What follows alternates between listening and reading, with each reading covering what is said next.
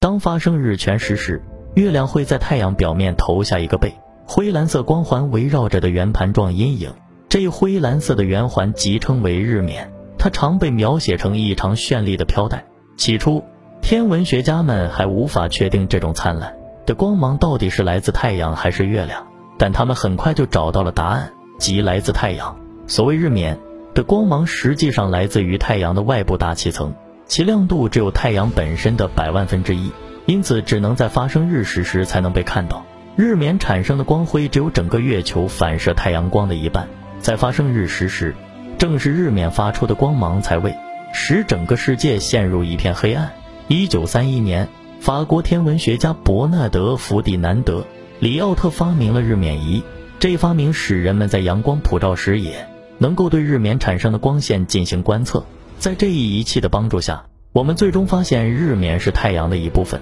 当时人们在对日冕进行研究时发现，日冕产生的谱线并不属于光谱中的某一范围。1868年，法国天文学家皮埃尔 ·J·C· 詹森在印度对一次日食进行观测时，曾对日冕谱线进行了记录，并将记录寄给了英国天文学家约瑟夫·诺曼·洛克伊尔。他是一位公认的光谱学专家，通过认真的研究。洛克伊尔认为这些谱线意味着在太阳大气中存在一种未知的新元素，他将其命名为氦。这个称谓在希腊语中意思是太阳，也就是太阳中含有的元素的意思。不过，这论断没过多久就被推翻了。1895年，苏格兰化学家威廉姆雷姆塞发现，在地球上同样存在氦，而氦是已知的唯一一种最先被发现于地球以外的天体上的元素。日冕还产生其他一些奇特的谱线，但这并不意味日冕中还存在什么未知的元素。反之，这些谱线说明日冕中所含元素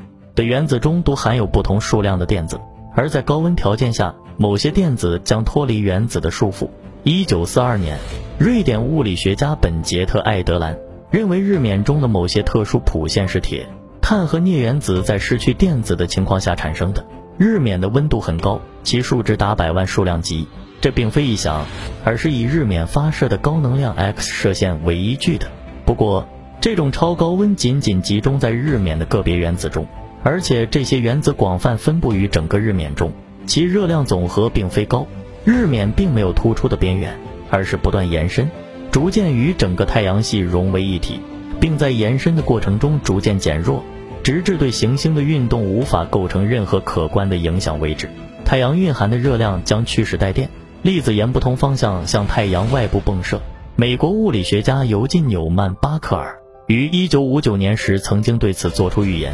1962年，水手二号探测器升至太空抵达金星时所探测到的结果验证了这个预言。这种带电粒子的迸射被人们称为太阳风，其速度为400到700公里每秒。太阳风。的作用使个彗星的尾部均指向背离太阳的方向，同时构成太阳风的带电粒子还会不断撞击各个行星，而且如果行星上具有南北极，正如地球上那样，那么带电粒子将由其北极向南极运动。一九五八年，以美国物理学家詹姆斯·奥弗瑞德·万奥兰领导的一个研究机构发射了一颗科学卫星，并利用它最先发现了地球。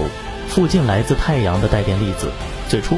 这些带电粒子被称作万奥兰带，就是现在所说的磁球。人们一度认为这些带子会给航天工作带来干扰，但后来发现并不是这样。这些带电粒子与地球两极附近泄露到地球大气层，并通过与地球上的各种分子相互作用，产生极为绚丽的极光景象。根据地点不同，在北极出现北极光，在南极出现南极光。